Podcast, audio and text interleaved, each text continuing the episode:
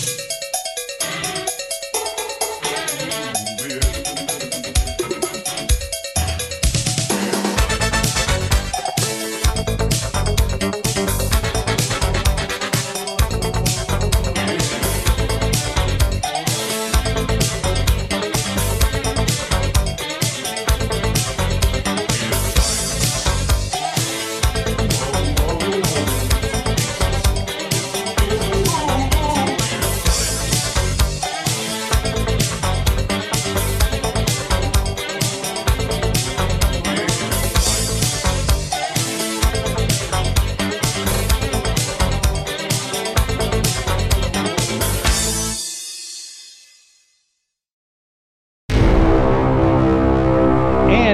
one and all to another edition of the Shadow Initiative Paranormal Talk and TV. We are your hosts with the most ghosts, Stephen Lancaster and uh, myself, Rick Hale. Hey, Stephen, how are you today? I I am fantastic, and I mean I'm ready to go. I could see, I mean, I can see that. Wow, that's a lot of pop. I've got a problem, man. I've got a problem. Ma- You know what? You probably do. So, hey, you know, speaking of which, we have got a huge show lined up for everybody today. I mean, we are blowing our wad, so to speak, on the show. Yes, Steven, I said it on the air. Um, we have got, oh my God, where do I even begin? We have a flaming ghost train, which we're actually going to discuss because I disagree with the uh, uh, ghost part of it. Um, we have a nine billion year old signal, radio signal coming from a galaxy over nine billion light years away. And, you know, of course, they want us to send nudes. So, Oh, you know, it's yeah. gonna- nine billion years to get there. Um, we have an article that I recently sent to you, and that's really making uh, you know the rounds right now on social media. Um, that is all about Wikipedia and skepticism.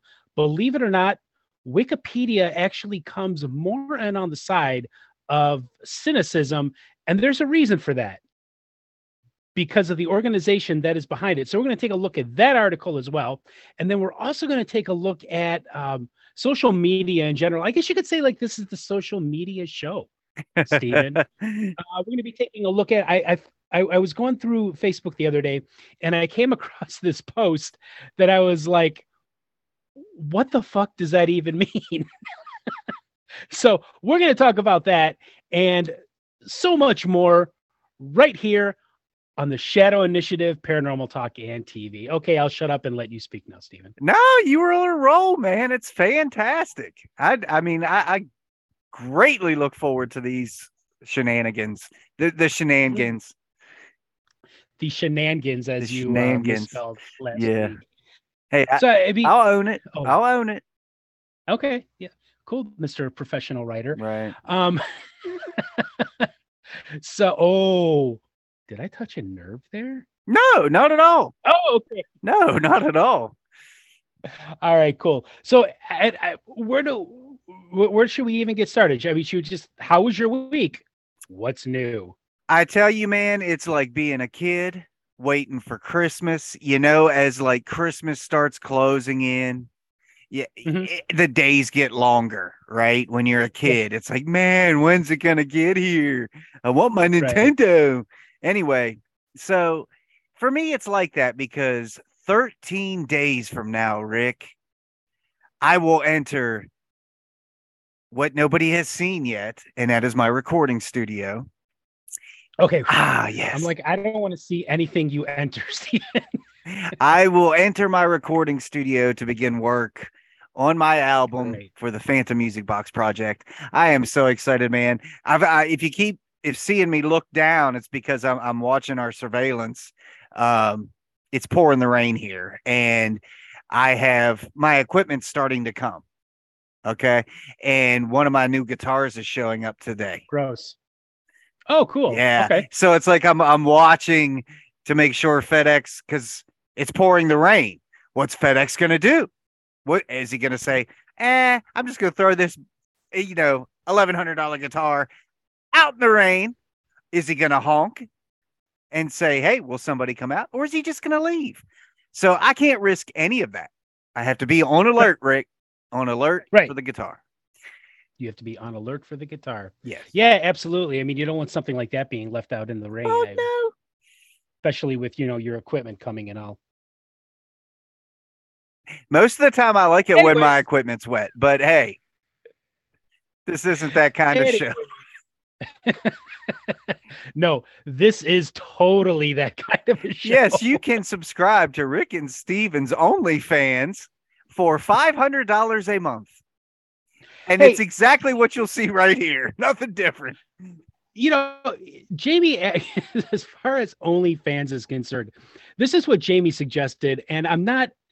I've never really been able to determine if she was joking or not, but apparently, people will pay a big money on OnlyFans to watch an amputee stroke, like massage their thumb.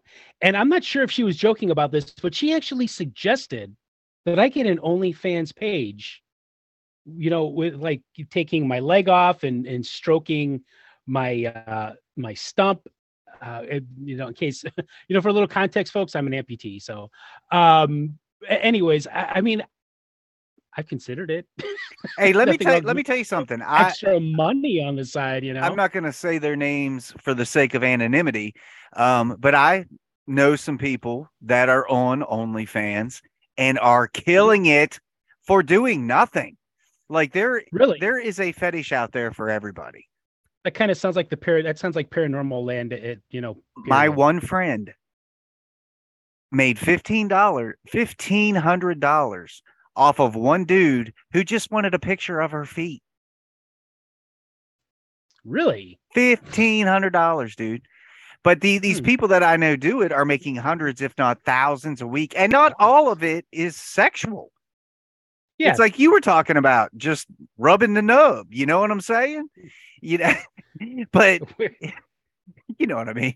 There is Al- al- somebody out there who off the rails. you know weird shit. They just want to see weird shit. Some some people pay to watch you pee, dude. It's crazy. It's absolutely Yeah. crazy. Well, speaking of weird shit, let's get started.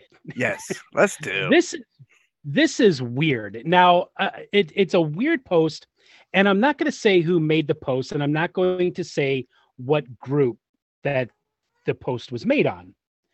Um, hold on one second. I got to find it real quick. Where That's what she is said.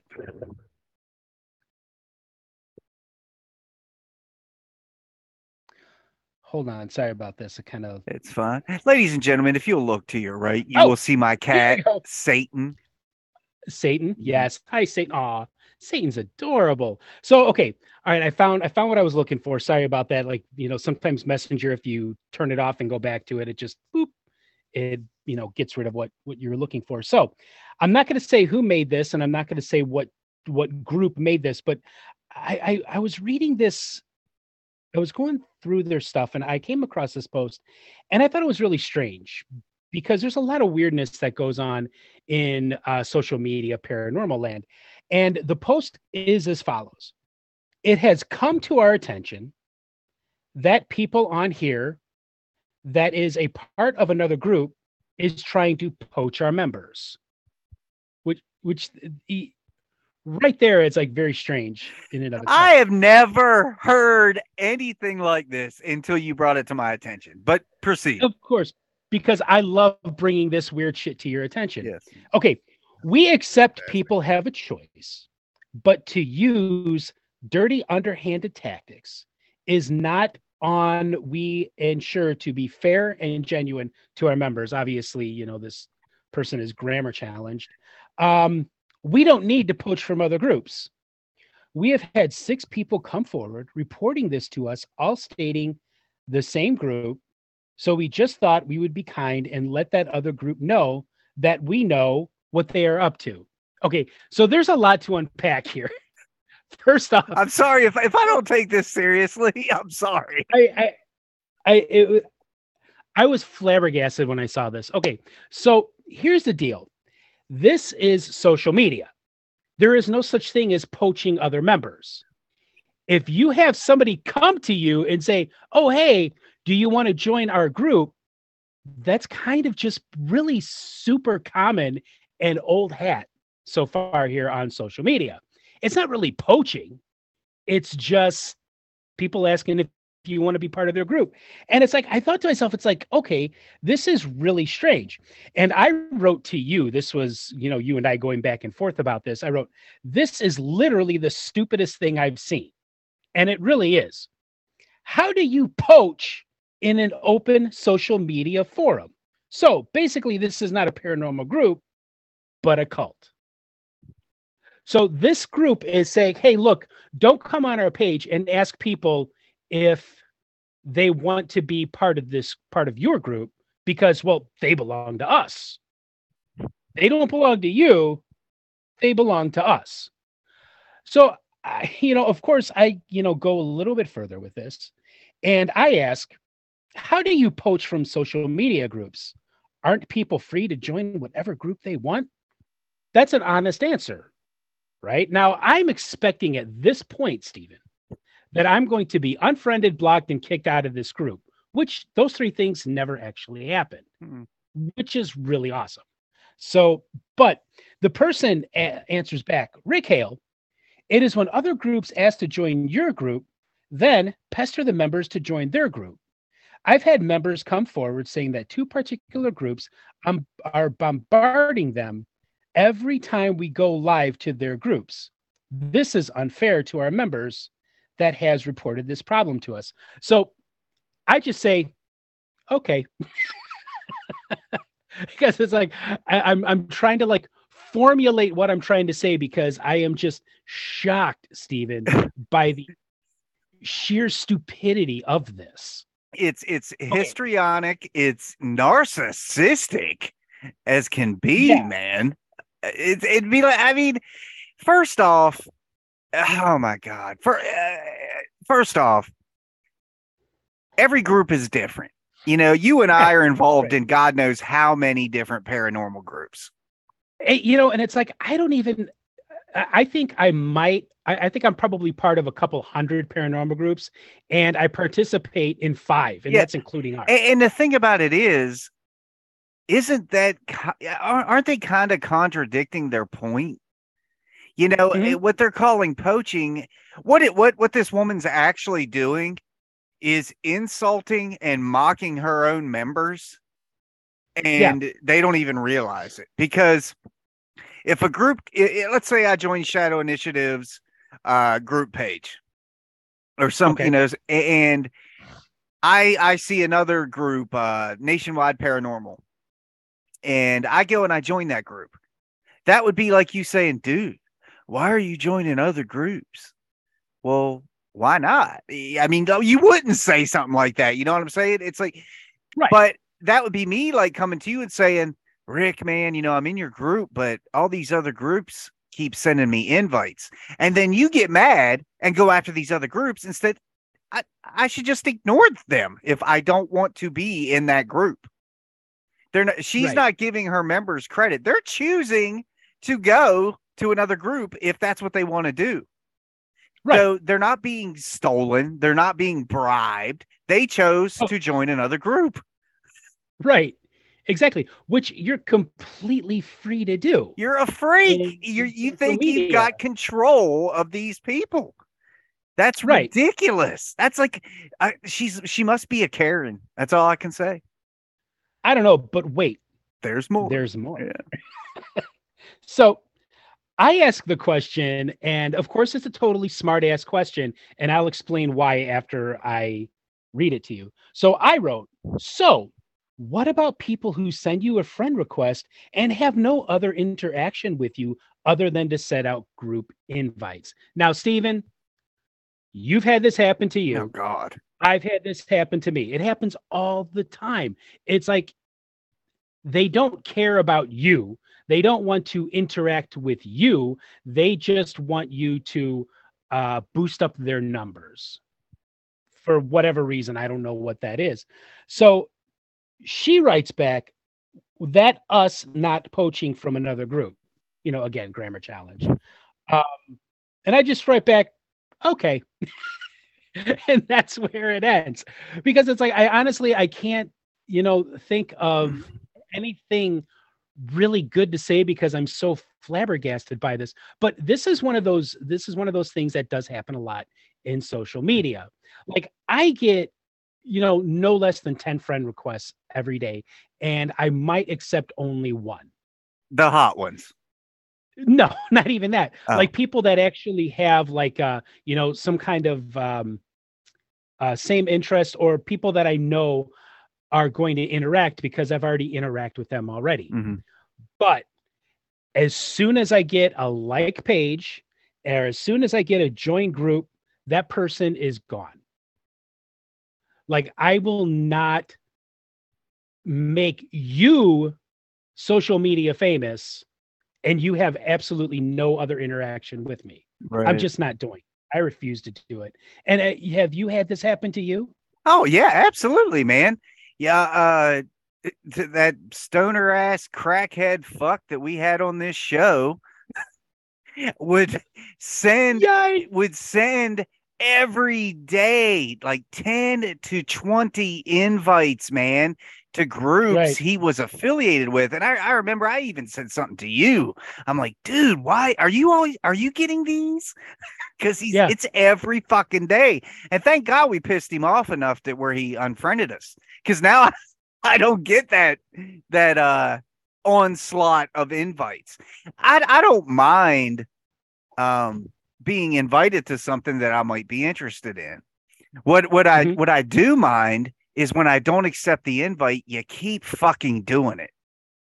right, You know, right. I, I've I, I'm getting to the point now where I'm whittling down my circle, not only in my Yeah. personal life, but but uh, uh, internet life, whatever you want to call it, to where my time is precious, man. You know, the older you get, the more you realize I don't have time to spend all day going down through all these groups and keeping up with all this bullshit. Exactly. I mean, I got shit to do. Yeah. man. Now, it's like, when you came to me initially with Karen uh the poacher, when you came to me with her, uh I I didn't get what you were getting at at first because I, I immediately said to you, I've got a story to share about this. I thought because I would have never in a million years thought that that was what you were talking about because it's so ridiculous. Okay, it's just so ridiculous. You can't be Mhm. friends with this person if you're friends with me. That's the that's the kind of attitude, right? that's that's exactly that. That's my takeaway. From Yeah. that. So I thought you were talking about um paranormal groups as in like investigative teams um Oh, taking members from other teams because I thought that was going to be a good discussion because I, I remember what back when I was actively running the pit crew, um, there would there would be people from other teams come to me wanting to join the pit crew, and then Mhm. the leaders of these other teams would get pissed. You know, like you're trying to take our members. But man, that they're adults. If they don't, want Yeah. uh, clearly there's an issue that they don't want to be a part of your group anymore. Or it's like they don't. Maybe they just want to see how another group operates. Hey, learn exactly. You know, that's what I'm going for right there. I mean, if you want to belong to XYZ group and then also be a member of ABC group, fine, because then it's like maybe you could bring them together and learn a little something and then pass some wisdom along um, from being a part of these two, three, four different groups.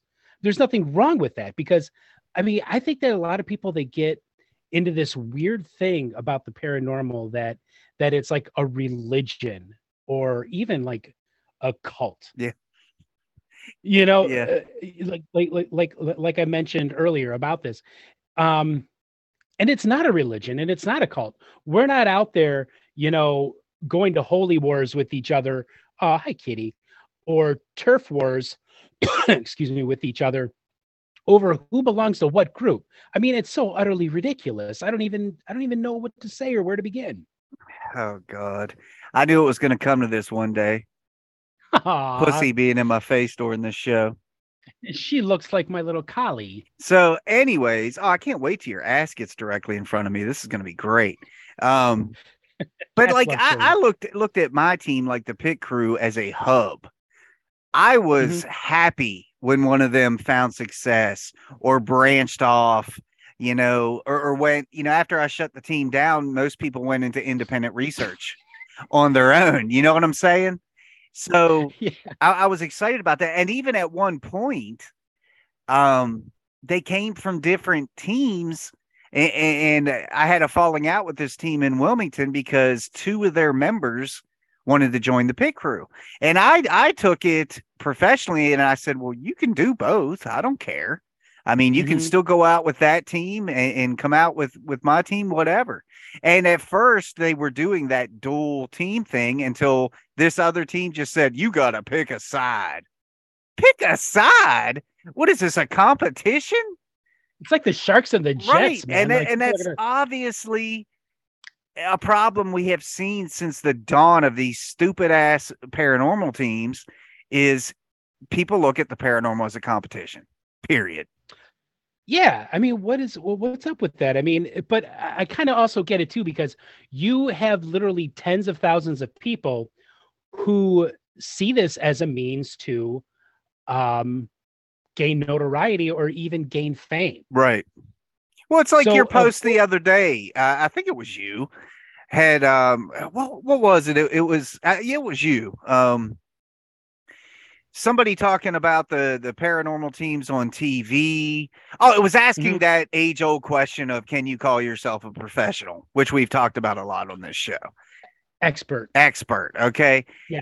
And, and we've talked about it, you know, like once you get a record deal, you're considered a professional musician. Mm-hmm. But I consider myself a profession, professional musician. I don't have a record deal. You mm-hmm. know what I mean? Because I can play fucking shit. You know, a, a, football player is a football player until he gets signed with with a NFL team, and then he's prof- a professional athlete. He was already the professional athlete. That's why you signed him. Yeah. You see what I'm saying? It's just labels, man.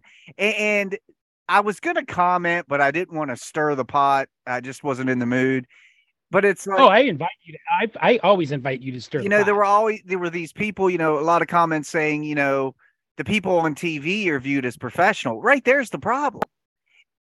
As soon any any of these investigators on TV should not be viewed as professional. They are frauds. They are actively faking evidence, and you're referring to them as the professionals. Right. Professional fraudsters. Yeah, sure. Well, that, that's that, that's what somebody did say on that post that, or they did make a comment that, you know, oftentimes it's the producers who put that on there, you know, to like, you know, boost the show or whatever. You know, hey, everybody likes the term expert. Everybody loves that. Everybody loves the term professional because then that means that you have um, maybe knowledge that the that the rest of us don't. And really, it's like a lot of these people that you see on television, Stephen, man, they don't know what the fuck they're even talking about. See, and we've actually had people on this show that's like, really, my dude? Right, right. A guy, a guy we had on. The whole premise of his show was based on. Okay, whoa, whoa, whoa, whoa. Let's be careful. I'm being here. very okay. careful. Was based okay. on what I would call a professional ghost hunter, you know, somebody that you and I learned from. And mm-hmm. this chap knew nothing about him. It's like, what? I mean, he was, we shocked him. We could tell we were talking legitimate shit about this individual, and he didn't know any of it. None of it. Right. You know, right. and, and I hate that excuse. And I saw it in that thread of, oh, but they don't know the producers are doing that shit bullshit. Bullshit. No, see, the thing is, they thing signed is, the paper knowing right. that this shit was going to happen. and you know this better than I do because I've never been on television. You have, and you don't shut up about it. But no, but seriously though, you have been on television, so you know all the ins and outs and all the tricks and and shenanigans that get played. Even your your your own lovely wife mm-hmm. EA mentioned it when she was yeah. on the show. Yeah. So that bullshit was, oh, I was on that show, but I didn't know they were doing that bullshit. Bullshit. Right. Yeah. Don't Zach, give us that. active fraud. The Warrens were active frauds, and these are the people you're idolizing.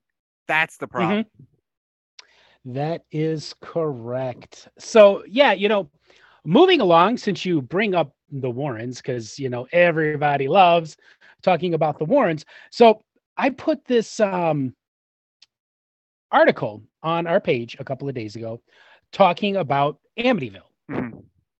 Okay. So, we have all been, it was called Alternative Facts in Amityville. And it was, I wrote this year, like 10 years ago and it was on the supernaturalmagazine.com. And you can see it on our page, you can see it on my page, you can read it.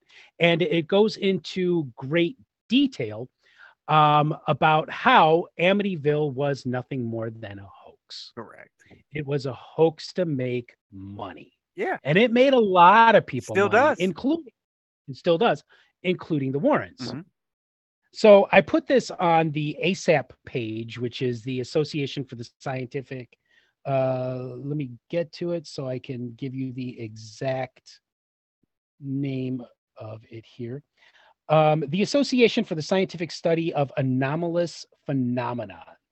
Um, doo, doo, doo, so, you know, of course, anytime you put anything concerning um, Amityville, because we have all been brought up in the par- even even in the paranormal, especially in the paranormal community, but also in pop culture as a whole, that um, Amityville is the uh, benchmark by which all malevolent hauntings are judged or based. Right. And so I kind of sort of got into it with a friend of the show on the page. And I think you know who this friend of the show is because for whatever reason he unfriended you. Oh. We had him on the show once before. You know who I'm talking oh. about, right? Probably. Yeah. There's been so uh, many. It's a... bless his heart. So you know, of course, I'm not going to, you know, say what he said word for word, but of course, the whole demonic thing is brought up.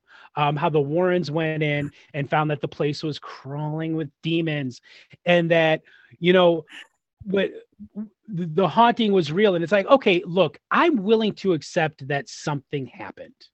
Like I'm willing to accept that. Now I'm waiting to hear back from one of the people who brought up a good good point that you know Christopher Quaratino, who was one of the children at the Amityville Horror, that he would agree with my assessment. So we're gonna I'm gonna chat with this person offline, and then we'll come back to it at a later date so we can talk about what she said.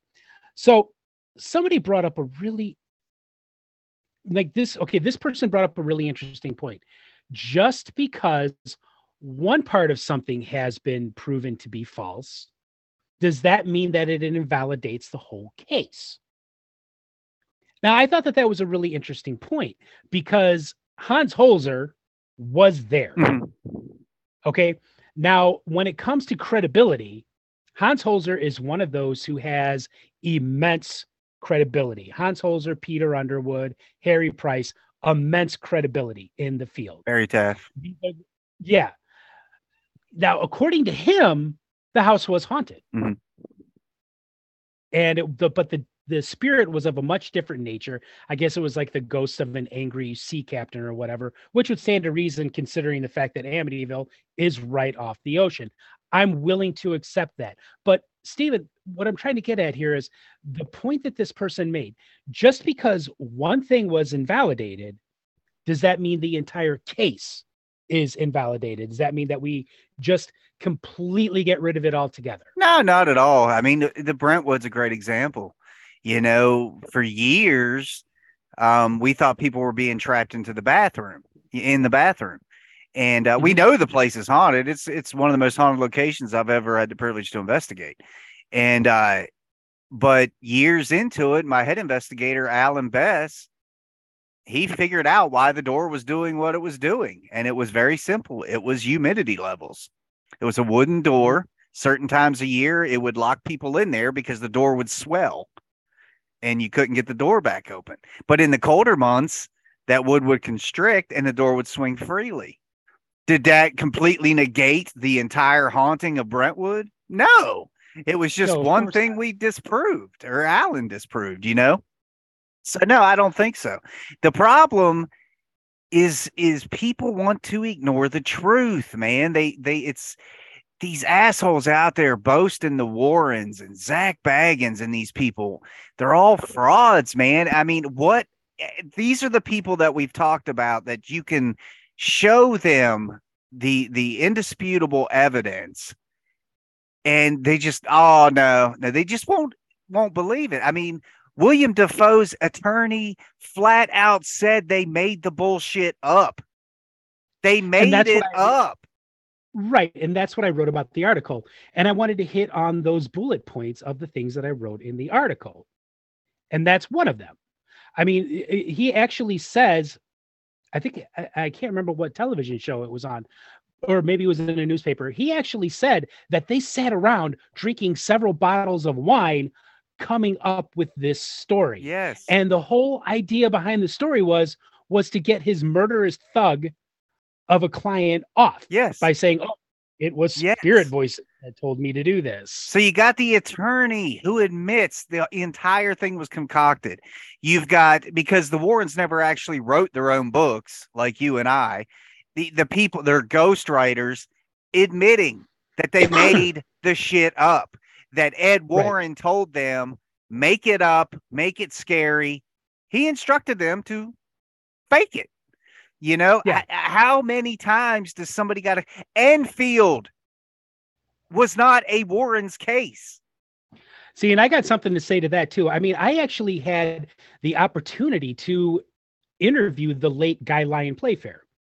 Like the guy who was actually boots on the ground in this house yep. with with uh with the and, other and wasn't he the guy who greeted the Warrens at the door and said nobody wants you here? He he actually said, and I quote his words. He said this off off the air. Um, they were there long enough for me to tell them to fuck off. Yeah. Yet everybody in the commercial world out there thinks that the Warrens handled that case and they had zero to do with it.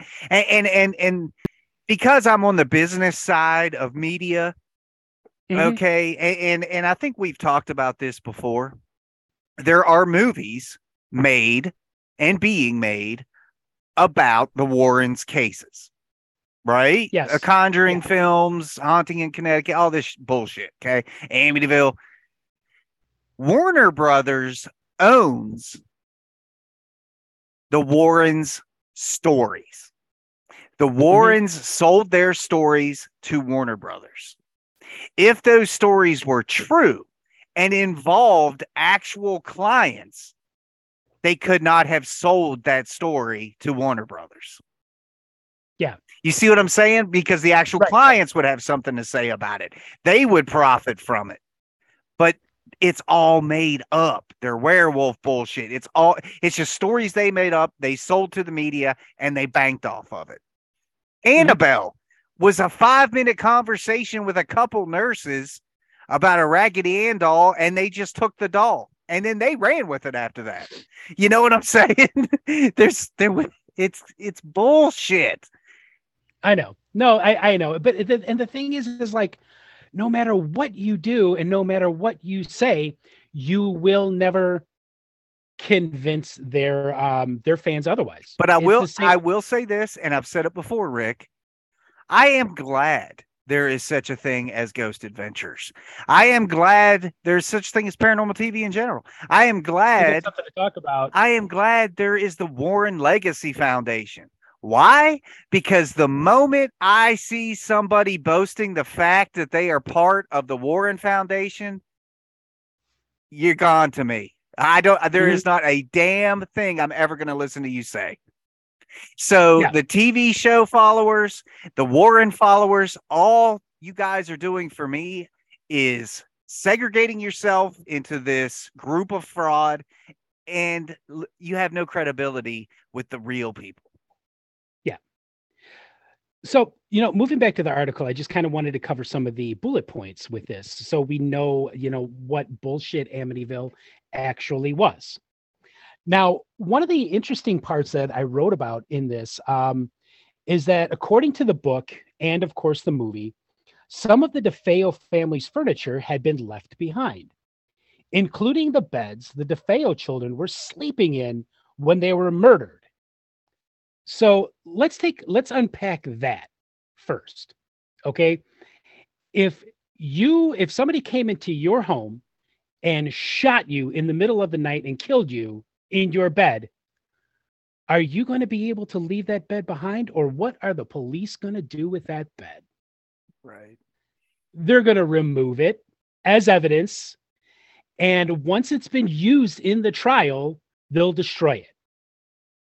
Okay. Uh, either that or keep it locked away in a vault somewhere, you know, for, you know, for future reference or whatever. So that's one of the ones where the Warrens really kind of like took it and ran with it and were like, these beds are still here and they're possessed with the souls of these people. No, those beds aren't, were never, they, they were immediately taken out of that house after Ronnie DeFeo shot his shot his siblings and his parents. And and to piggyback off of that comment, we we've said it before. Do do research uh, guys and gals at home, do research.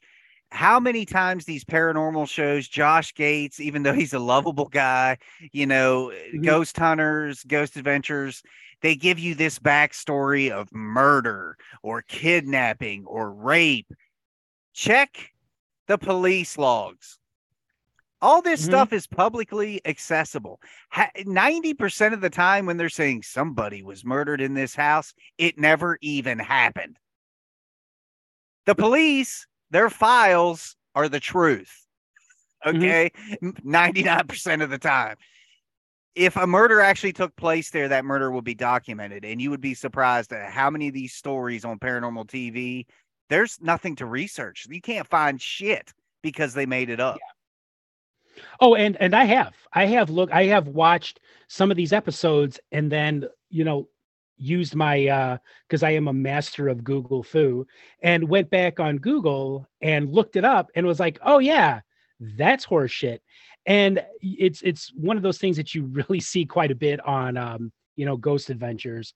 Okay, another bullet point to hit. So after the book and the movies came out, there were a metric fuck ton of lawsuits that were filed. Mm-hmm. Okay. And one of those lawsuits came from uh, one of the people who, you know, according to the movie and the book, played an important role in this. And that was, you know, Father Ray Mancuso. Now, if we remember from the book, if we remember, if we remember from the movie, Father Ray showed up at the house to bless the house, and he got trapped in a room where he was attacked by a swarm of flies. And then a voice, a demonic voice, comes out of nowhere and says, Get out. Right? Mm-hmm. I mean, it's that that's what the book and the movie talked about. But according to Father Mancuso, that never happened. He was never actually at the house. He was never there to do a blessing. He was requested to come there and do a blessing, but decided to take care of the situation on the phone with George Lutz. So that is another huge bullet point. Um, let's well, see. Again, Let... again, with the legality of it, when when there is a true paranormal story um, being adapted for film, television, literary works, uh, there's a lot of legal tape that goes with that. Oh, when, oh, God. when oh, it's I... a real story. You know, the mm-hmm. Exorcist story is a perfect example okay? Because that exorcism did take place. Okay now did all that shit really happen? Probably not. But the exorcism did take place but it wasn't a girl. It was a, a young boy. Yeah okay? who was experiencing severe right. But the but the movie could you know for the sake of family members, all this other shit, um, everything had to be altered and changed to put this on the film you know that's that's where it became a girl being possessed and blah blah blah. That's what happens when something is loosely based on a true story. Okay? Yeah. There's legal tape that goes with that and all of this stuff can be tracked and uh, researched. Right exactly. And on to another lawsuit. Now another lawsuit was was put on the book in the movie by a local uh, Native American tribe, the Shinnecock, mm-hmm. who, according to the book in the movie, the land where the house now sits was used as a you know a place where they would send their sick, their dying, and their um, uh, mentally ill. Okay, the, according to the book and movie, that that's what they said. Now, according to the actual Shinnecock tribe, they adamantly denied the claim, saying that they would never do such a terrible thing to their own people. So now you have the very tribe that has, you know, lived in that area of New York for literally thousands of years saying that we've never done this. This has never happened. So there are no pissed off Native American spirits that are attacking this family. Thoughts? No, I mean, you said it. That's all that needs to be said. Eh, but uh, the bigger issue here, Rick, is is people, is society refusing to face the truth. We talk about that all the time. That the word belief does not mean fact. Right. Okay. Opinion does not mean fact. When you pull all the facts, and we'll just since we're talking about Amy, but when you pull all the facts, every everything that you know about Amityville and the paranormal, it's not true. Right. But these people will continue to worship the Warrens, man. Worship them. Why? I I I don't get it, man.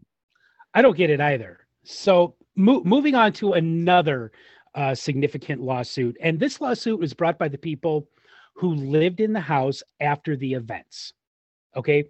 Now, according to the book and the movie, the place was pretty much torn up by demons running rampant all over the house, blowing out windows, blowing um, doors off hinges. Now, according to the people who lived in the house afterwards, they moved in and it was all original the windows were original the door was original. Um you know even so much as you know like there was no evidence on the walls of the walls bleeding or right. this you know goo coming off the wall so that everything was original. The only problem that they had in this house was not the ghosts haunting it but the ghost hunters haunting it coming up to the door, knocking on the door, asking questions, looking in the window. So basically, this whole thing to these new owners was a such a huge pain in the ass that they actually uh, filed lawsuits to get it to stop. Yeah, dude, it's it's like I've always said. That's why you you cannot find anywhere an exterior shot of where I live because yeah, because no, fuck that, man. I don't want people knocking on my door. I don't want people stopping and taking selfies. You know, fuck that shit. Yeah, you know. Well, it's like when my first book came out. Um, originally, I am from Chicago, Illinois, on the north side in the uh, uh, uptown neighborhood, and um, but we live about 35 miles north of Chicago. And when my first book came out, Jamie was like, can you take that off of there that that's where you currently live? Because i don't want people knowing where you live especially now that was also at the time that i was hosting um, paranormal underground radio um, she just didn't want people to know where we live. And then it's like yeah you don't want people to know where you live because then you got people bugging you. You got people showing up hey sign my book for me or hey i love your mm-hmm. show. And it's like or even in the extreme with the poor people who own the amityville home that um, you know, they had people come into their house, man, looking in windows and stuff. I mean, last thing I want is like somebody looking in my window when I'm, I don't know, picking my nose or some something. but but at the same time, to play devil's advocate here, okay, there's a certain level of responsibility that comes with buying a property that that you know has a stigma to it in some in some form or another. You know, like right. like the the family who used to own the Goonies house. Mm-hmm. Bitching and moaning about people stopping and taking pictures, coming up on the porch. You bought the Goonies house. Right. You're to get nerds like think us. was going to happen. Now finally yeah. they've sold it and it actually went to this Uber Goonies fan who's going to be opening it up to people. Super cool, you know. Good for him. But when we go For to her. sell this house, there's going to be a stigma to it, and the people who buy it are going to know it. So either you want that attention or you don't. So don't buy the house, you know. And that that goes with anything. It's like the Brentwood. Um, I don't know if I've told you this or not, but Eric and Kim have sold it. I did. Tell, Yes, yes, I did. did tell you that. Okay, so these new owners knew what they were getting into. Mhm. Okay, they know they're going to have paranormal investigators lining up at the fucking door. So they've right. accepted that, but that's different. But don't don't buy don't move to Florida and then complain about fucking hurricanes. Mm-hmm. Exactly. So to end this, we're going to talk about what we kind of, you know, talked a little bit about earlier with uh, Ronnie DeFeo's lawyer. So, and um, and this is uh, this is taken. I'm reading this directly from the article that I had written. Um, in September of 1979, Ronnie DeFeo's attorney was quoted in People magazine. People magazine of all of all magazines. I know the book is a hoax. We created this horror story over many bottles of wine. And later that year, while on the Merv Griffin show, George Lutz was pressed by the host. Now, if you don't really know about Merv Griffin, Merv Griffin did not let up when he was interviewing somebody. Mhm. Like he went balls to the wall, tooth and nail. You're going to answer my question. Yeah, like Larry no matter King. what. Yeah. Yeah, exactly. Um, was pressed by the host to comment on the truthfulness of the story. George laughed and replied, The story is mostly true. And I wrote, I have one question to such a reply. What the hell does that even mean? Either it's true or it isn't, plain and simple. Stephen. I agree. You can't that's not something you can be on the fence with. You know what I'm saying? It's either haunted or it's not. Either the story was made up or it's not. And it's clear that the story was made up. I mean, period. I mean, Ronnie's Ronnie DeFeo's own lawyer was quoted in People magazine, and I've looked up the quote and it's there. You can see this quote from 1979. I know the book was a hoax. Yeah. Hoaxers are going to hoax, homie. That's all I can say. oh Jesus. Haters is going to hate. So, oh, yeah, um, don't, no, don't, don't. No, but seriously, we're, we're going to be called that. There's going to be at least one person who writes in the comments, es- especially if we, you know, press like the Amityville being a hoax thing. Oh, They're gonna be like, pressed. You guys don't know what the fuck you're talking about, man. That like you were there, dude.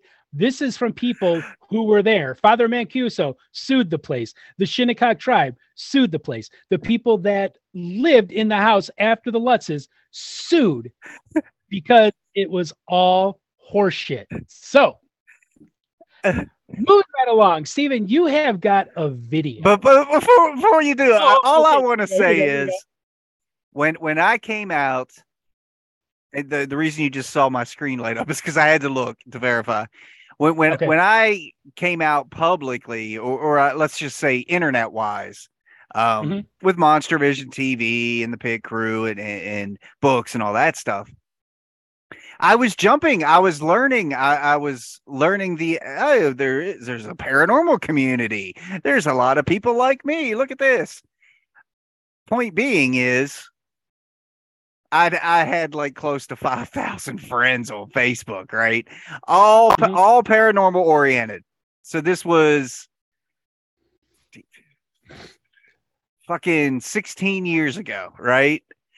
okay. I just, so in that 16 years of time, I have went from 5,000 people to now my Facebook 202.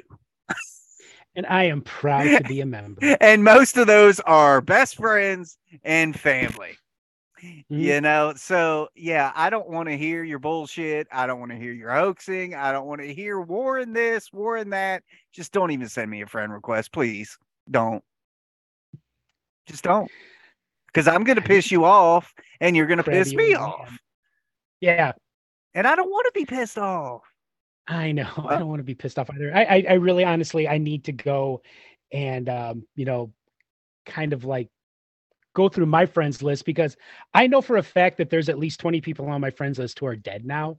So I have to go in there and, you know, exit out of all that stuff. But yeah, man, I mean, I agree. It's like, I don't want to be a part of your group unless it's something that I'm actually going to participate in. Like I said, I could go on my Facebook page and it's like I am literally part of maybe two or 300 groups and I participate in maybe five. Yeah.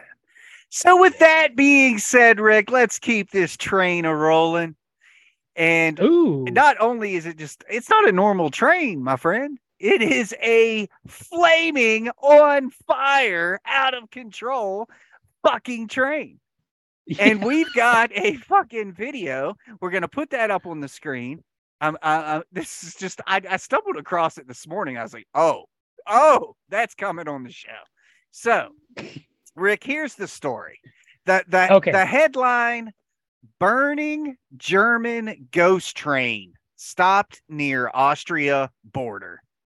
Okay, okay, so that grabbed me, man. That grabbed me. Ghost train. This this is gonna be cool because look, all of you folks out there listening to this shenanigan, we've all heard the stories of the ghost trains or the light that's coming down the tracks. If you stand there at a certain time at night, you will see the light or hear the train. We've all heard stories about the ghost trains, right? I mean, mm-hmm. Winston Zeddemore almost got ran over by one.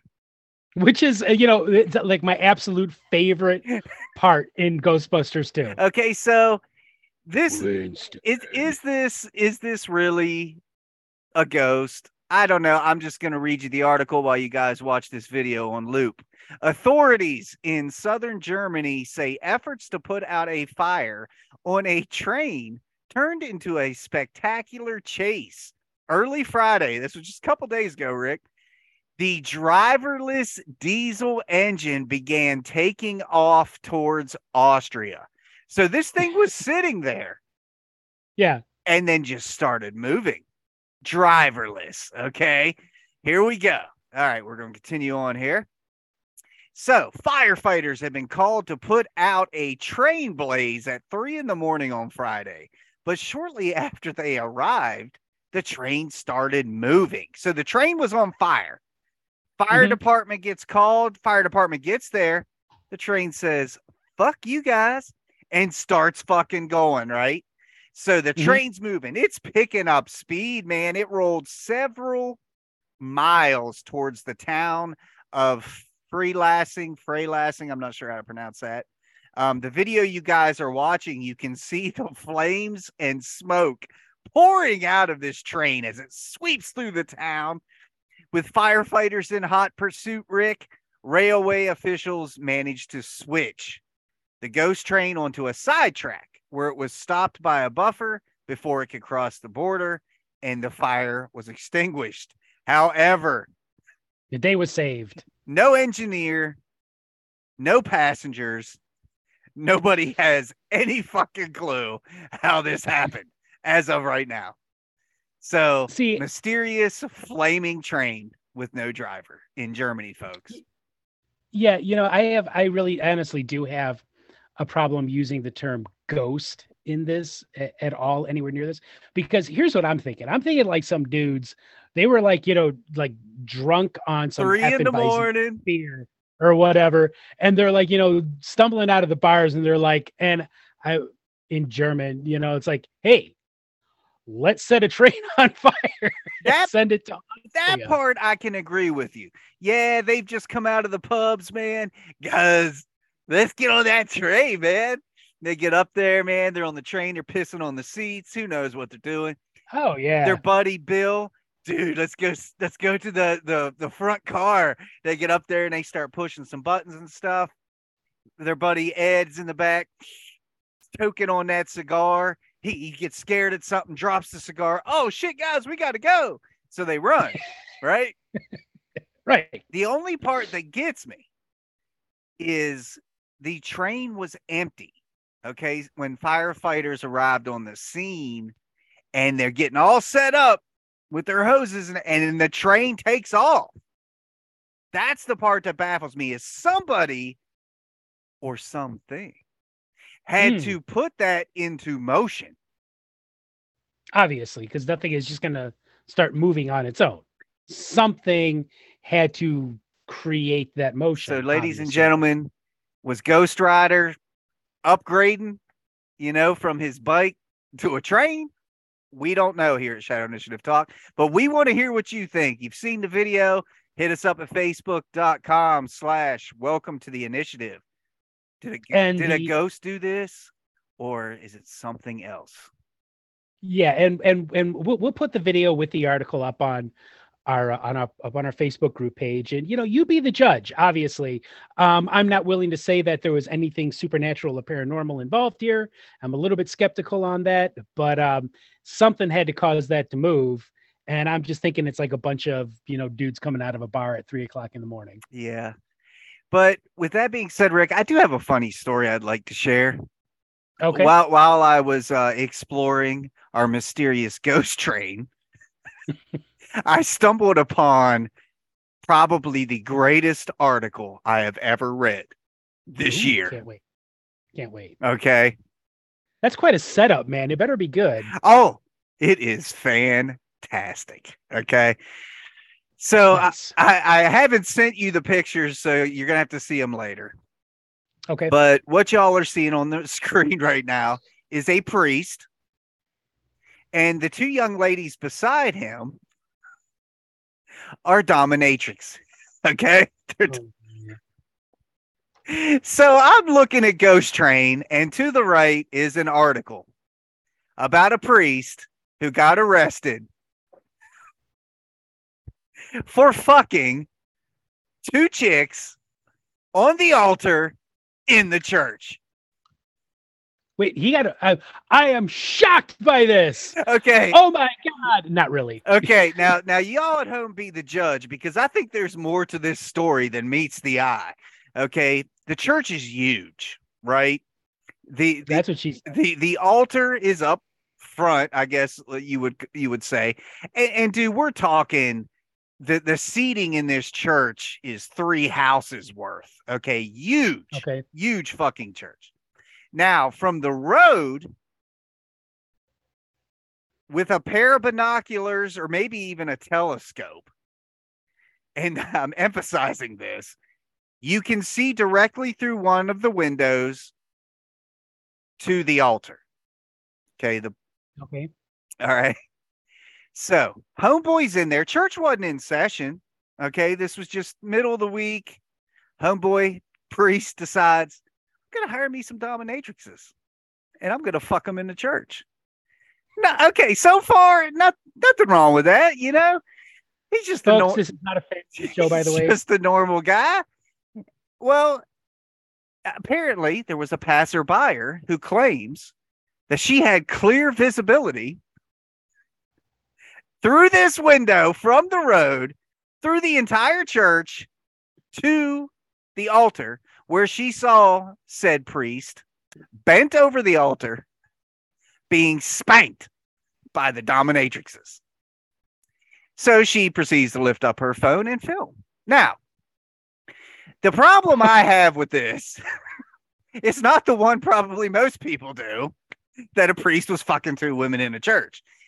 My Mhm. problem is he got arrested for it and is I'm, is serving two years in prison. oh, but okay. He got he got arrested for this. For I, I why? Because it's in a public building. They are maybe- saying indecent public exposure. Okay. Now, a lot of the comments echo mine. Okay. One woman even made this elaborate video on YouTube showing Mhm. the interior of the church. She must be near this church. Shows the interior of the church, how far the altar is, and then goes outside to where this lady claimed she was to see this happening. Okay. And filmed it, right? Where in all Mhm. reality, you would have to either have been in the church to see it or up right to the window with your little cell phone zoomed all the way in, okay, in order to see this. Now, Right. my argument is if me and my wife are fucking in the living room and somebody stops out in front of my house and just stares in, is that indecent exposure on my part? I call You're that a, a peeping fucking Tom. Yeah, exactly. You are you are in your own home right. doing stuff. Yeah exactly. So this so, guy yeah he don't own the church you know right. he probably could, uh, worst case scenario been fired. You know you're no longer being a priest at this church right? Shame yeah. on you you know? Exactly. that should have been the extent instead indecent public exposure because a woman saw it where she claims from the road. Yeah i'm sure two years in prison bro yeah, she was like, like she was right in there, man. I mean, I'm I'm honestly surprised that she wasn't like right on top of him. Like, okay, now do this. Oh yeah, that's hot. Um, but yeah, come on, man, that's ridiculous. So hey, you know that was an unintentional news of the weird. Yeah, it it just like I said, it just stumbled upon. I had to look. You know. Well, of course you did. I mean, I'm you know. Yeah, exactly. so so moving on so moving right along. So all right there is this um this article that's going around and um you know on, on, a couple of groups that i belong to. Again it's another one from ASSAP where i found it. And it's about wikipedia and skepticism in the paranormal. So i mean uh, stephen i don't know if you've ever you know gone on wikipedia. Yes. i mean i know you know wikipedia is not to be you know trusted or, or whatever. But if you look at pages on things like psychical research parapsychology um, certain ghost cases haunted places there is a bend towards skepticism. Mm-hmm.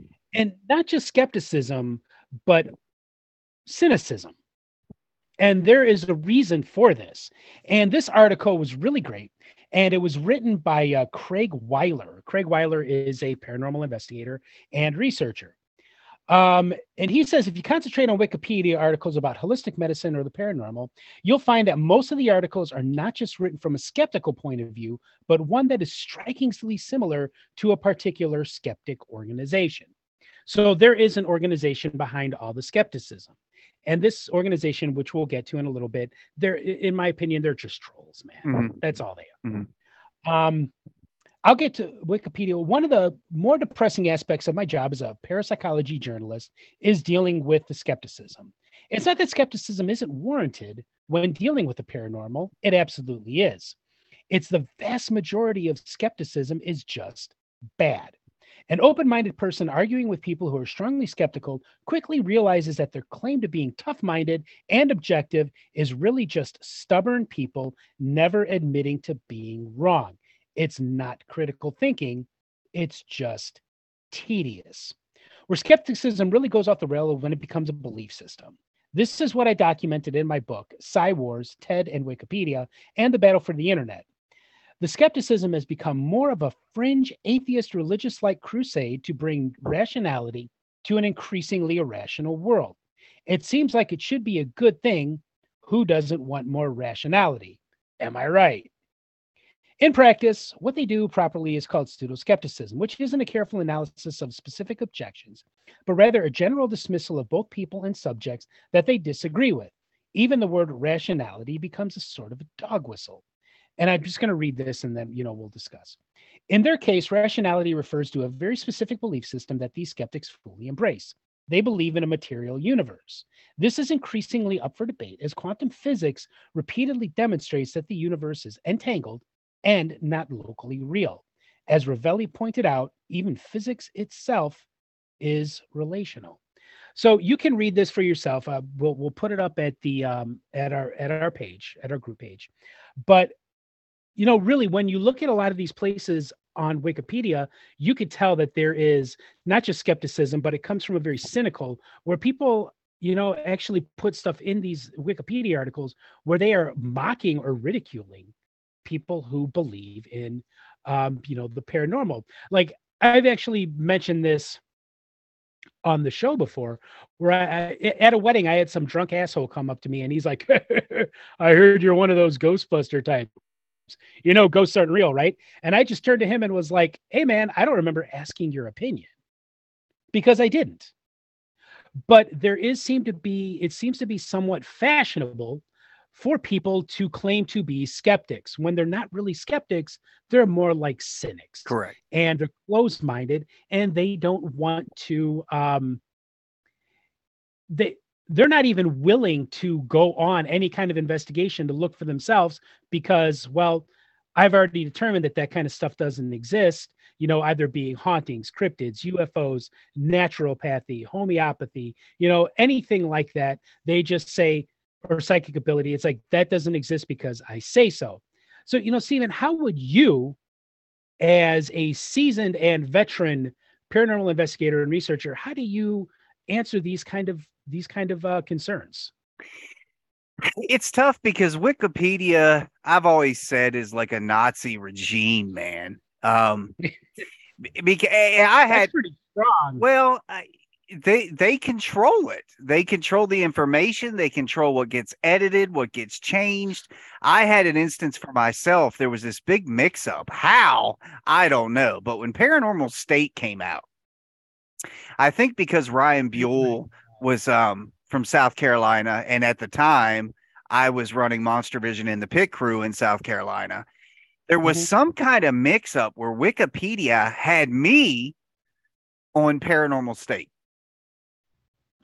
And I tried to go in because, you know, they claim anybody can edit articles, add information. You know, it, it's they they claim it, it's a uh, group uh, group contributing. That's not, mm-hmm. dude. It takes an act of Congress to get something through to Wikipedia. Yeah, it really does. I would go in there. I would make the. I, I was just basically taking my name out. Like, dude, I have nothing to do with this show. You know, and I would get an email later that my edit hasn't been accepted. My edit was denied. I need to pro- provide uh references you know quotes any kind of media. Like what the fuck man? How do i get my own goddamn name off of this? That's straight up false information. Right and and i eventually eventually because i had an entertainment attorney at the time he took care of it and got my name removed. They even had my picture and that, that was the angle he played copyright infringement. You because in mm. my picture i had a monster vision logo t-shirt on so we didn't authorize that logo to be used by Wikipedia. That that was the card he played. Mm-hmm. Um, but I've tried going in after that and make editing changes on things that I knew were inaccurate, uh, especially involving the paranormal. Dude, they won't let you do it. They won't yeah. let you do it. Now, on the other hand, they own the goddamn website. They can do whatever the fuck they want. I'm not sure. arguing with that. But don't put this shit out there as if it's fact because that article right there said belief, I don't know how many times, and belief does not mean fact. Correct. You know, Wikipedia is trying to be a dictionary or an encyclopedia, and it's not. It, it, you know, it's just average people putting this information on there. And unfortunately, it's like a politician, they're putting their view, not necessarily the actual fact. Well, that's the thing about I think in today's society, you could sum it up very well with uh, people actually believe that their opinion is somehow the same as straight up fact. Right. And it's just not. It's your opinion. It's your belief. And I, and I enjoy opinions, man. Yeah, I, I love sitting and having good, healthy, friendly debates. I mean, you, you're you're you're one of my best friends, and there are things we don't see eye to eye on.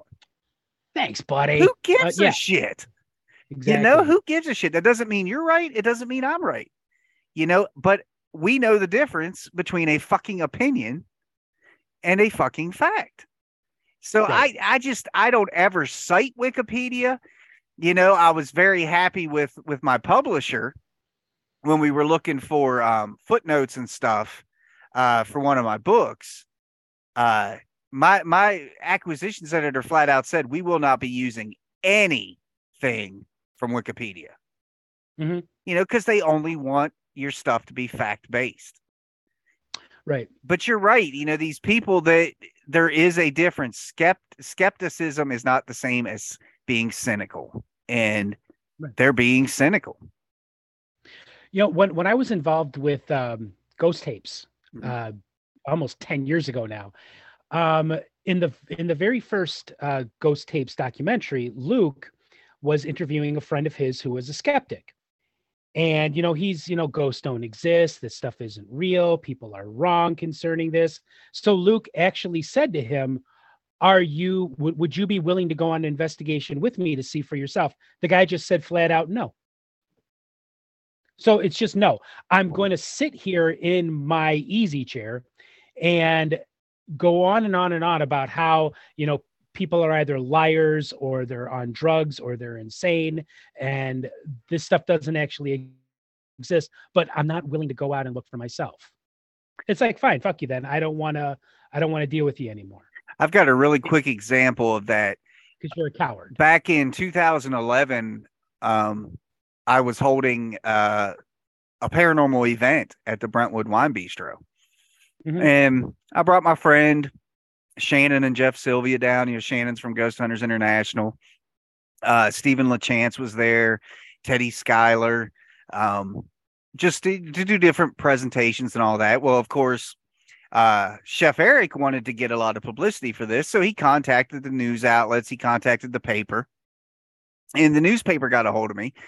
And uh, the guy who was going to cover the conference, uh, he flat out told me, he goes, Look, I don't believe in any of this. I just think it's all bullshit. It's just, it, it's, it's, snake oil, you know? Mm-hmm. And uh, I said, Well, I'm going to stop you right there. I'm not going to participate in your article unless you agree to come and see for yourself. If if you don't experience anything, fine, no problem. But you can't say that that location's not haunted if you've never stepped foot in it. Right. And and he was really cool about it. It was an older guy too, probably 60 some years old at that time. And uh he said, "Well, I can't be there the whole weekend." I said, "Just come for the investigation that night." he showed up. He sure as shit showed up and he investigated with us. And at the end of that night, he looked at me and he said, Thank you for giving me that opportunity. He said, This is an experience I'm never going to forget. He said, It has changed my views completely. Yeah. Now, that's true skepticism. Right. Okay. And and if nothing would have happened and, and he would have said, I'm sorry, Stephen, I just I just don't see it, I'd have been fine with that too right because he gave right. it a he gave it a chance yeah exactly and uh, you know and like you said that that's real skepticism i mean you know you're at least keeping yourself open-minded enough to show up. If you don't want to continue if you don't want to believe anything fine. I, I don't give a shit man. I don't care if people believe. I don't care if they believe. I don't care if they don't believe. I don't care.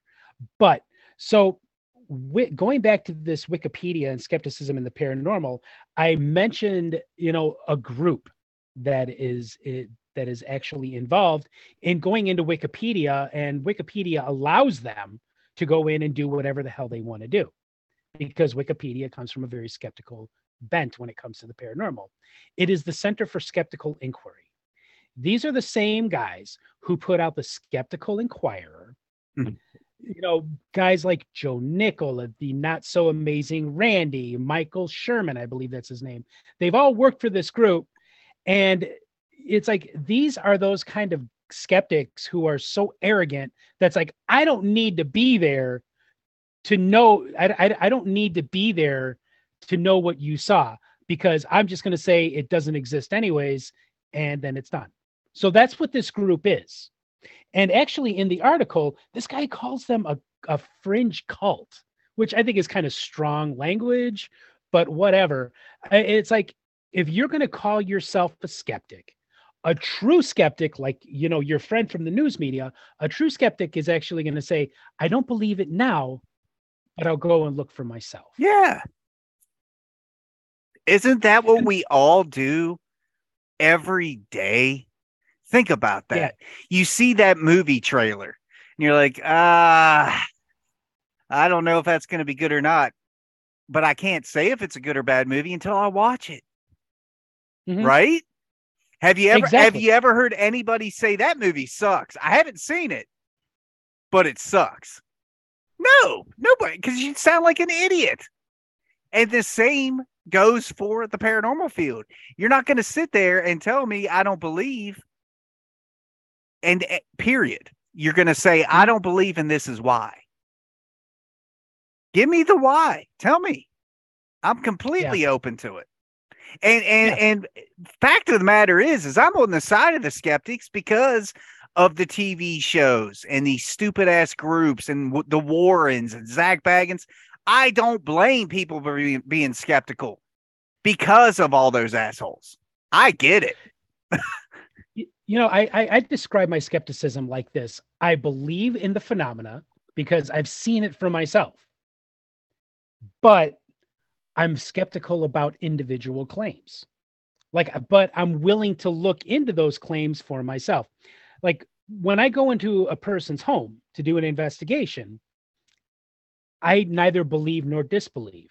I am there to look into your claims and to see if I can come up with something that confirms them. Mm-hmm. Sometimes I can, sometimes I can't. Most of the time I can. And that's just to be honest. Um, at the same time, though, I'm not going to say to somebody who lives in their house 24 7, 365 days of the year, your house isn't haunted, because clearly you're experiencing something. Right. That's true skepticism. And from what I understand about mainstream science, the mission of science is uncovering the mysteries of the universe.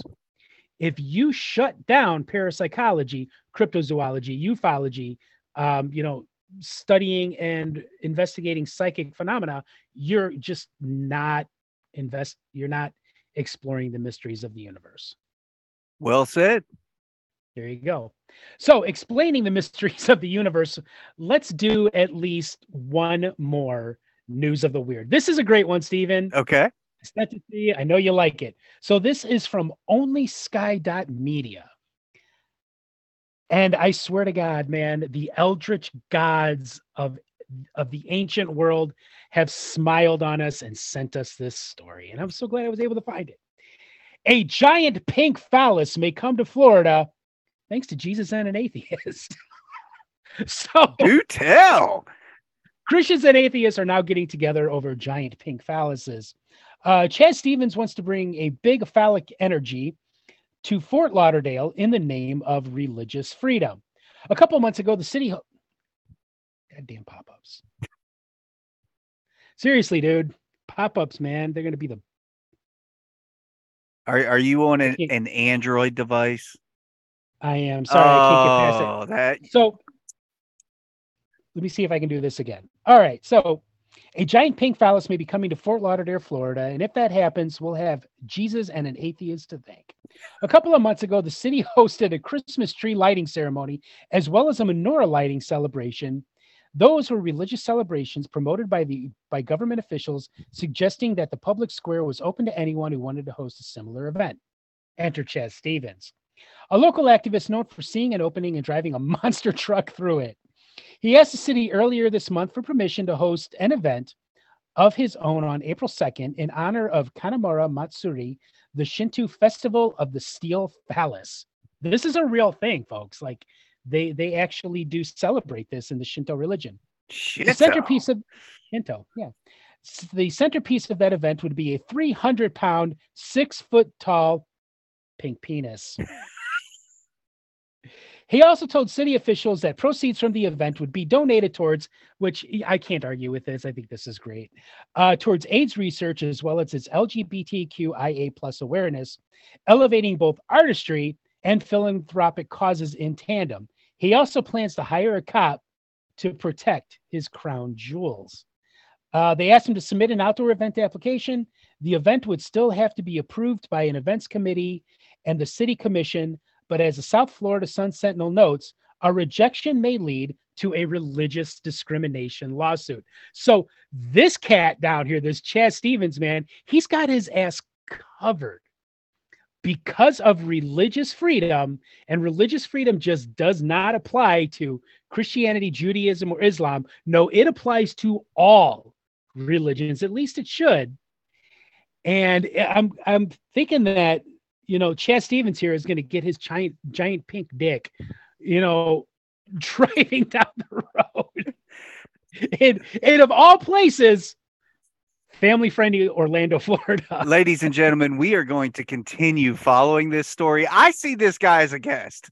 I see You're him as a guest. Right, we are. I see him as a guest because look, y'all out there with this whole free the nipple shit, which I'm not arguing with at all. I am on your side. But it's time to free the penis. Yeah. it is time to free the penis, and we are bringing this man on the show. We we we got we have got to we got to talk to Chaz. Yes, uh, Chaz Stevens, and you know about his giant pink dick, which is coming in April. And um, nice I, wordage. you know, it's, it's that pun was not intended, Stephen. It was not intended. It's coming but, in know, April. I gotta wonder, like, you know, Florida's governor, Ron DeSantis, he kind of doesn't really dig on this kind of thing very much. So I'm kind of thinking that it's probably going to be denied. Oh, but, big mistake. Big mistake. We got your back, Chaz. We got your back. Yeah, exactly, Chaz. We got your back. Uh, because there is a religious freedom thing here. Um, so let's just let's just wait and see what happens to uh Chaz and his giant pink dick. Dude, I swear to God, that'll be the greatest show we've we've ever done. it totally will. Yeah, I think so too. I think so too. So hey, you know, moving right along because free you know, the still, penis, man. Hashtag we, we, we hashtag free the penis. We got a couple more things that we got to go over here. We got to do creature of the week, man. We have not done creature in a, a creature of a week in a while. I'm glad you said that. I almost, almost was bringing us uh, some Bigfoot footage this morning. Um, oh, what happened? I looked at it. Oh, that's what happened. It, it, it was some dude in, in, in, an ape suit. Total hoax. Total hoax. Yeah, that's typical. But this is not really a hoax. This is, and it's not even really so much a creature. I mean, some people might classify this this as a creature. Others might just say this as being, you know, some kind of ghostly type thing. And I'm talking about the Dark Watchers.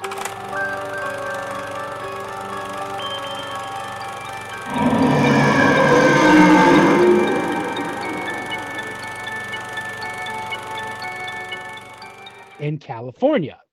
Um, they have been known for literally centuries by their Spanish name, which is Los Vigilantes Oscuros.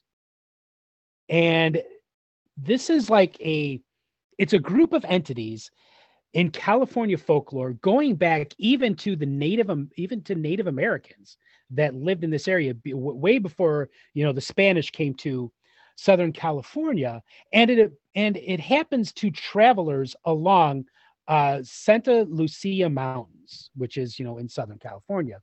So the Dark Watchers are described as tall, sometimes giant-sized, featureless dark silhouettes, often adorned with brim hats or walking sticks. So right there, that actually you know sets up a red flag of like you know of the um, supposed shadow people. Right. That these right. be shadow people. Um, they are most often reported to be seen in the hours around twilight and dawn. They are said to motionlessly watch travelers from the horizon along the Santa Lucia mountain range. According to legend, no one has seen one up close, and it sometimes were and if someone were to approach them, they disappear. While sometimes attributed to the Chumash people, which is the local Native American tribe, who historically inhabited the central and southern coastal regions of California, nothing analogous to the legend appears to exist in their mythology. Nothing that is like specifically that. Hmm. Okay. Mm. But they do have other spiritual beings that are sort of like this I- involved in their mythology. When Spanish settlers first moved into the area, they were said to have witnessed the Dark Watchers, whom they dubbed Los Vigilantes Oscuros. The Dark Watchers are most famously given a brief mention in John Steinbeck's Flight included in the 1938 collection of his short stories, The Long Valley. And he writes, and we'll, end it there and we'll discuss these Dark Watchers. Pepe looked suspiciously back every minute or so, and his eyes sought the tops of the ridges ahead. Once, in a white barren spur, he saw a black figure for a moment. But he looked quickly away, for it was one of the Dark Watchers. No one knew who the Watchers were, nor where they lived, but it was better to ignore them and never to show interest in them. They did not bother one who stayed on the trail, and minded his own business. So the Dark Watchers, of course, you know, we're going to end it right there with, you know, John Steinbeck, who is, you know, one of the great authors. He, he's, he's a national treasure. Well, I'll just, you know, leave it with that. So they sound like the shadow people. Mm-hmm. You know, that we hear a lot about, you know, wearing the white brimmed hats or whatever, you know, staring people down. But there's another thing to consider here, and that is something called the Brocken spirit. Have you ever heard of the Brocken spirit, Stephen? I'm sure you have. Do tell.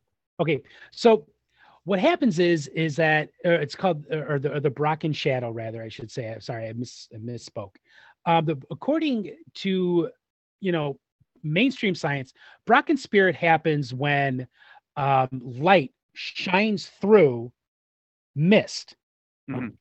and it causes a shadow. Mm-hmm especially if someone if someone physical is there it causes the shadow of what looks like a giant black shadow yes that is being uh, shown on the side of a mountain and a lot of people will you know skeptics will say of course and even i'm saying that this is probably what this is this brocken spirit um, that this is probably what it is people are mistaking their own shadow caused by atmospheric phenomena and there's also another place that's over in Scotland um, where they, you know, in, in, another mountain range over there where people have been seeing this, you know, Bigfoot like creature, but it's just, again, it's just the, it's been proven to be the Brocken spirit. And I think that that's what's going on here. But then again, you also have other people that are like, no, we've interacted with these things. We've seen them, you know, we haven't really seen them up close, but we've seen them, you know, move and they are frightening and they are terrifying and um, you know, thankfully we've, that's the closest we've ever gotten to them. So I'm just kind of you know curious, Stephen, what is your take on the California Dark Watchers?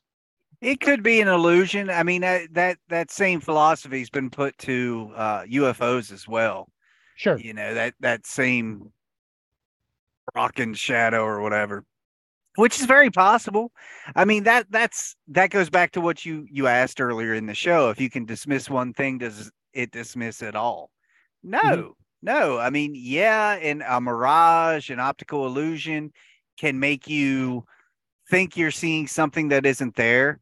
And and what immediately comes to mind is is back home where I grew up. Um, there was an area that uh, my father and I would go hunting, and we would get to to where we were going to set up, and he would always say, "Now just just stare right down through there and tell me what you see." and I would stare and stare. And when the light would start to rise a little bit, because this was before sunrise, it would look like a bear, like on its hind legs, you know, like mm-hmm. a bear-like creature. But really, all it was was light playing with with the trees. But it was a common thing amongst the family that you would see this illusion. It would look like you know, in the past, Dad said people have taken shots at it because they thought it was really this nine foot tall you know, maybe Bigfoot, but it's just an illusion. So that stuff can happen. But I look, I don't like to look at the one instance. I like to look at the big picture. And the big picture tells me and you and everybody in paranormal land that shadow entities, shadow creatures, um, Grim Reaper, whatever you want to refer to these things as, have been documented all throughout history, all around the world. Right. So not not not everybody could possibly be seeing an illusion. Right. Or exactly. Mirage. Exactly. So certainly I'm open to it. Um could it be an illusion? Could it not be? Um oh, Tank, you're all fucking wet, dog. um Tank needed to make an appearance apparently. He did. Hey, don't be lifting that leg, bro. Not on my toy collection, anyways. Go pee on mommy stuff. Go. So yeah, I mean, this is this is a really interesting creature, but I, you know, the jury is out with me concerning it. It could be, you know, a real spirit being, or it just could be an illusion or a mirage or whatever. Tank, you're all wet, dude. Sorry, folks at home who's not watching the video version of this. My dog Tank, he's probably going to use my floor now to dry off. I'm super mm-hmm. excited mm-hmm. about that. I'm These sure kids are. today. Ah, kids, man, am I right? So yeah, you know, hey, um, if do you got anything else? No, I, I Oh. think that was a fantastic show. You did say um, we're going to be out next week, so next week will be a rerun, Mhm. and then uh, we'll be back on the fifth, and uh, I will. That will be day two of recording the Phantom Music Box project, Rick. So I may stream from my studio. Ooh, can't wait to see that. Yeah. So as always, we end the show with Ghost Watch, and this time we're going over to the Islington neighborhood. And this is a Uh, good one, folks. This is a good this one. This is a good one because it may be mass hysteria, or maybe just pa- like mass panic, but at the same time, there could have been something involved with this. And this, of course, is the Islington Horror. I'm Rick Hale, and this is Ghost Watch.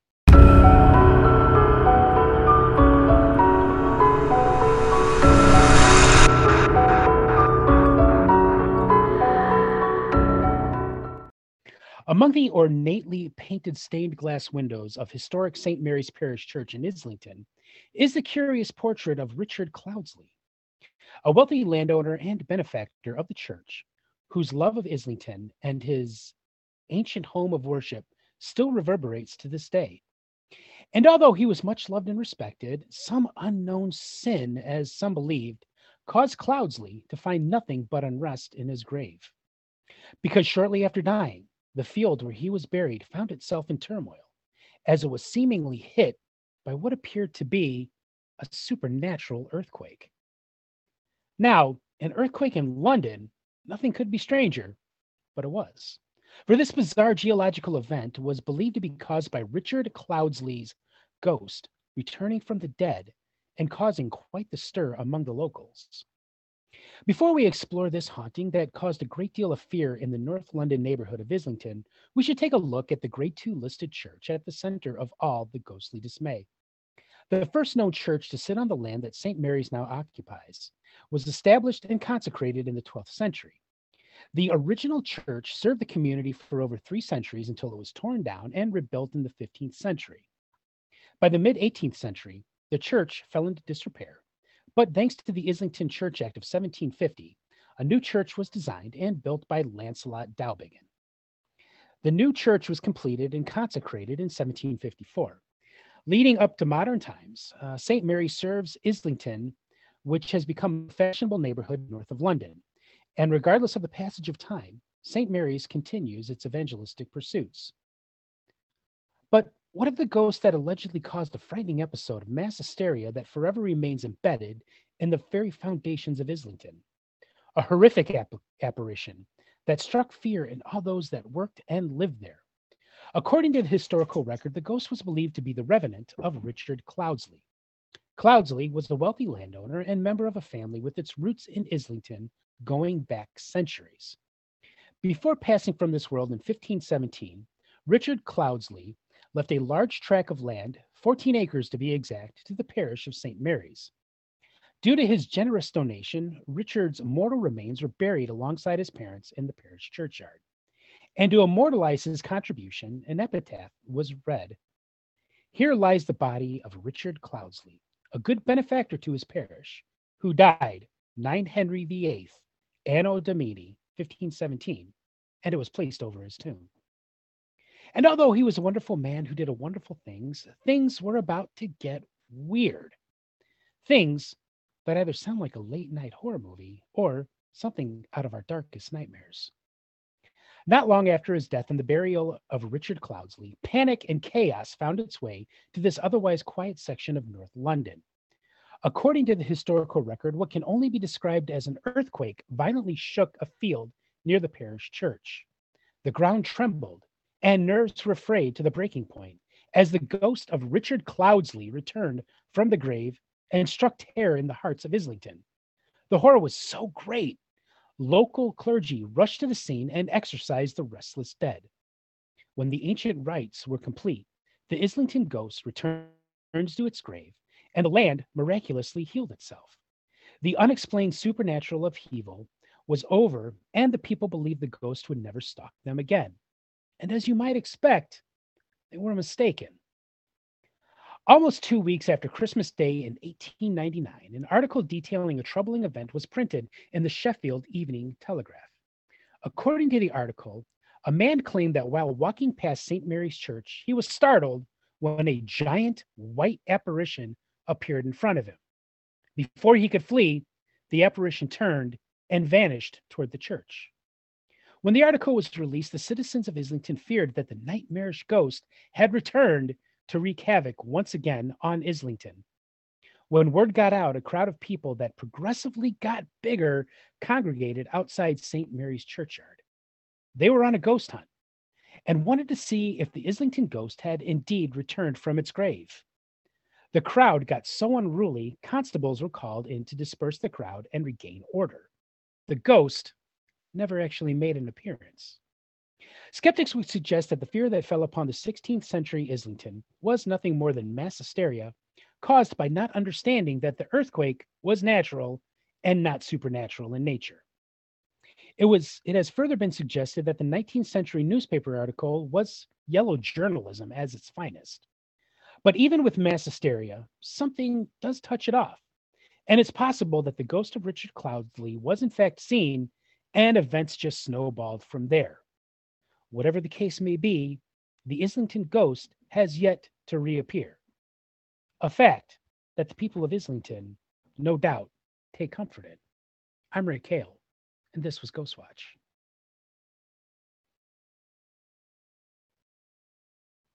So that's a good one, right? no, Rick, I, I, was I was getting prepared before we uh close out the show. There's a there's a couple things I'm sending to your uh um your messenger. Okay. Just so you can put some eyes on this. Um, ladies and gentlemen, you're seeing the pictures again just because they are so fucking fantastic. Um, this this goes with our our our our priest story here, buddy. Oh boy, here we go. Here they here they come to you. I want you to see them, just so you can see this situation. oh yeah, I remember seeing. I remember hearing about this guy. Yeah, look at him. He's awesome oh, he is awesome. I mean, it was like fantastic. Wow. I mean, obviously, this guy had to pay for this. So, oh, clearly. Eh, but it looks like the girls have enjoyed the exposure. I'm I'm sure that um their sales are going through the roof. wow, that's all I can say about that. I, I th- this is old, man. I remember seeing this like maybe a year or two ago. Yeah, yeah, it most. is. It is. But still, you know, nevertheless, it's a great story. Right. Um, yes, I, yeah, this this guy definitely has to pay for well, would have to pay for sex. but, um, so, hey, interesting Ghost Watch. Uh, it's yeah. definitely, uh, you know, it, it's definitely a departure from the normal haunted place. Um, I mean, seriously, man, like this, this whole historical account really does read like some kind of late night horror movie. Like mm-hmm. The ghost of the vengeful witch rises from the grave and wreaks havoc, and that's kind of what this is going with, you know, with here. Um, it's never really specified what sin Richard cloudsley may have done, but I'm going with there was a real ghost, and like I said in the story, it just sort of snowballed from there. You know, that's my take on it. Buddy, Buddy just came in here for the dominatrixes. That's uh. he's like, "Are you showing them pictures again? Let me see." What a cutie! So, hey, man, great show. Yeah, great show, guys. Hit us up at facebook.com slash welcome to the initiative for daily paranormal talk and shenanigans. Uh, you if you're listening to the podcast, you can watch this show at Label 13 videos on YouTube, or if you join us on Facebook, it's all there. So we're taking a break next week and then we'll be back. Yeah, we'll be back. And uh, there is a guy that I'm going to be contacting about being a guest on the show. Hopefully, he can come on. Um, he is a poltergeist. He is an expert on poltergeist, which is, uh, you know, one of my favorite things to talk about. Yes. But this guy has written several books on the subject. So hopefully, we can get him on in two weeks. Cool deal. Until I actually can hear back from him. Right. So, with that being said, we're going to try to get those dominatrixes on the show too, just to, to talk to them a little bit. Hey, giant pink phallus guy, dominatrixes. This may very well be the most epic show we've ever done if we can get these people on. I'm down. I'm down. I'm down. So, with that being said, everybody stay safe out there. Hug your family, love them. It's a crazy world. Keep listening to and watching Shadow Initiative Paranormal Talk and TV. This is Rick and Steven, and we're out for another week.